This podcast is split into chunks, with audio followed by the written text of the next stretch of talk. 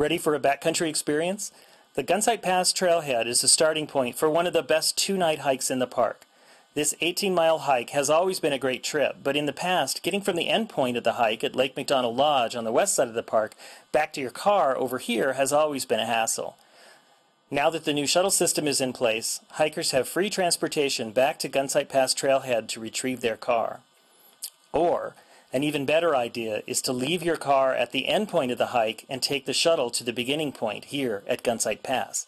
That way, when you're done with your hike and tired and dusty from the trail, your car is there waiting for you. However you arrange it, the hike from here to Lake McDonald Lodge provides a classic Glacier National Park experience.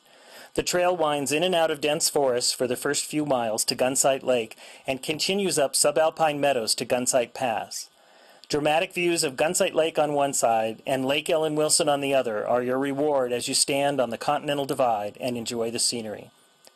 The trail then drops down to Lake Ellen Wilson before climbing Lincoln Pass over to Sperry Chalet and the Sperry Glacier. Sperry Chalet is one of two remaining backcountry chalets still in operation today.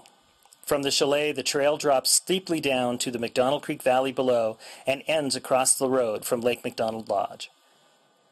Backcountry campers are required to obtain a permit prior to their trip.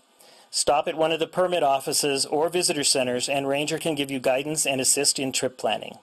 Along this route, backcountry campgrounds at Gunsight Lake, Lake Ellen Wilson, and Sperry Chalet provide a range of choices for camping, and the chalet provides overnight accommodations that include meals as well if you want to experience the backcountry with just a touch of rustic luxury. Reservations for the chalet is a must, and reservations are recommended for backcountry campgrounds as well.